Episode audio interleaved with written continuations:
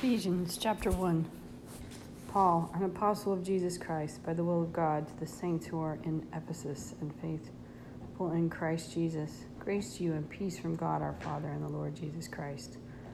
Blessed be the God and Father of our Lord Jesus Christ, who has blessed us with every spiritual blessing in the heavenly places of Christ,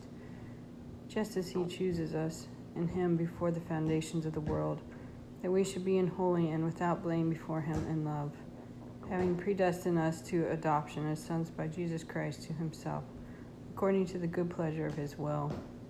to the praise of the glory of his grace, by which he made us accepted in the beloved. In him we have redemption through his blood, the forgiveness of sins, according to the riches of his grace, which he made to abound tor- towards us in all wisdom and prudence, having made known to us the mystery of his will, according to his good pleasure which he purposed in himself,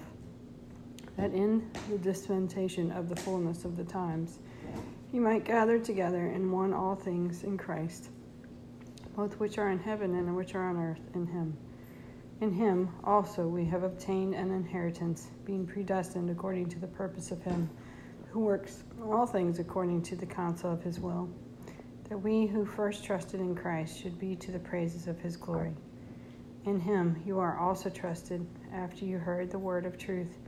the gospel of your salvation, in whom also, having believed, you were sealed with the Holy Spirit of promise, who is the guarantee of our inheritance until the redemption of the purchased possession to the praises of his glory. Therefore, I also, after I heard of your faith in the Lord Jesus, and your love for all the saints, do not cease to give thanks for you, making mention of you in my prayers that the God of our Lord Jesus Christ, the Father of the glory, may give to you the spirit of wisdom and revelation in the knowledge of him, the eyes of your understanding being enlightened, that you may know what is the hope of his calling, what are the riches of his of the glory of his inheritance in the saints, or what is the exceeding greatness of his power towards us who believe, according to the work of his mighty power, which he worked in Christ when he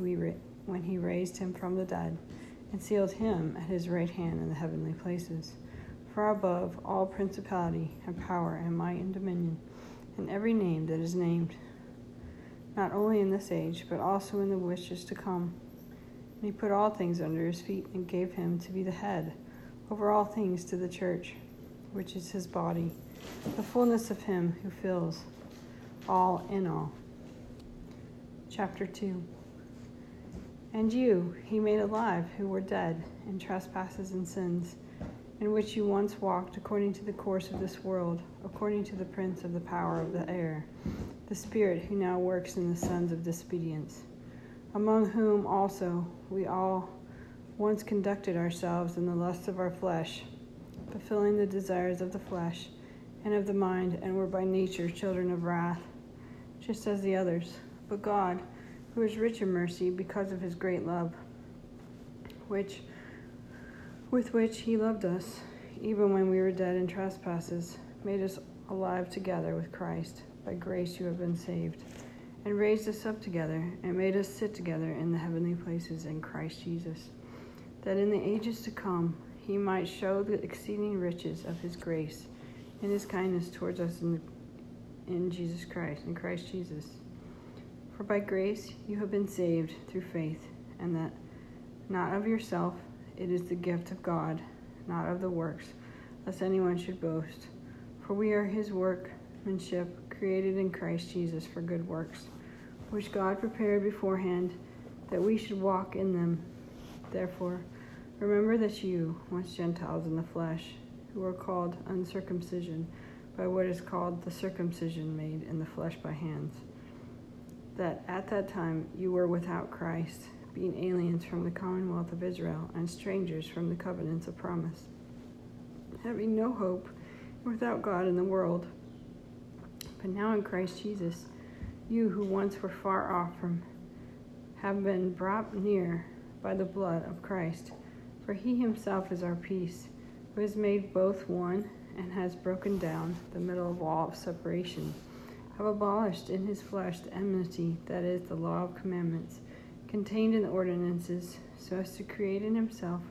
one new man from the two, thus making peace, and that he might reconcile them both to God in one body through the cross, thereby putting to death the enmity. And he came and preached peace to you who were far off, afar off, and those who were near. For through him we both have access by one Spirit to the Father. Now, therefore, you are no longer strangers and foreigners, but fellow citizens with the saints and members of the household of God having been built on the foundation of the apostles and prophets, Jesus Christ himself being the chief cornerstone, in whom the whole building, being fitted together, grows into a holy temple in the Lord, in whom you also are being built together for a dwelling place of God in the Spirit.